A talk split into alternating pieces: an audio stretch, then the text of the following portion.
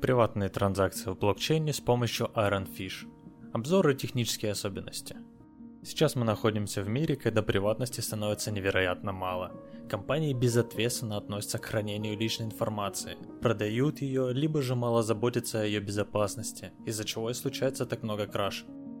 На такой ноте биткоин стал набирать популярность. В 2017 году, когда многие пришли на крипторынок, люди ошибочно полагали, что биткоин конфиденциален, когда в действительности это можно было бы назвать псевдоконфиденциальностью. Сейчас же такого недопонимания меньше.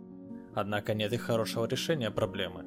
Полная открытость всей сети, к тому же для всех. Тут на помощь приходит Ironfish со своим блокчейном и криптовалютой. Сам Ironfish использует Layer 1, когда транзакции защищаются протоколом ZK-SNARK – Zero Knowledge. Одним словом, это сегодняшний стандарт, только здесь есть улучшение в виде использования наработок зикэшевского саплинг протокола. Тут мог бы возникнуть вопрос. А зачем вообще нужен еще один блокчейн, когда уже есть Zcash, Monero и Dash? Было бы все у них хорошо, то да, не было бы смысла. У них у всех есть недостатки в отношении конфиденциальности и или доступности. Они морально устарели и не соответствуют текущим требованиям. Помимо прочего, Ironfish поддерживает WebRTC с веб-сокетами. Мы сами их используем очень часто, даже не зная об этом. Ну, мы как разработчики знаем. На Твиче, вероятно, используются сокеты для чата. В соцсетях могут использоваться они в личных сообщениях. Ironfish, в свою очередь, использует их для примерно схожих целей. Создание и поддержание P2P соединения. Конкретная задача позволить обычным людям запускать ноды, позволяя добиться реальной децентрализации. А также есть пара моментов при выполнении и валидации транзакций, которые я бы выделил.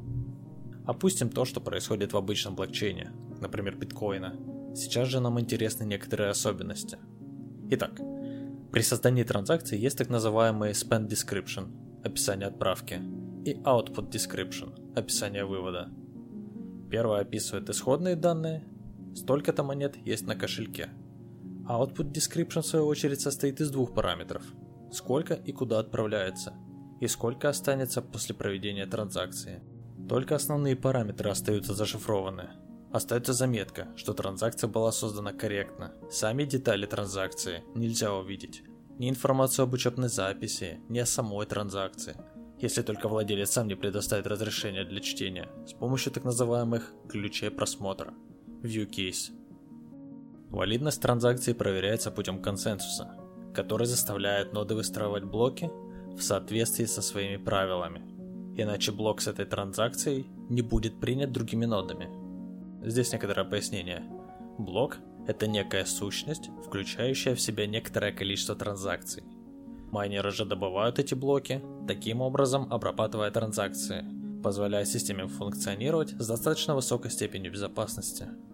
Процесс валидации выглядит следующим образом. Проверить, чтобы не было никакой публичной информации.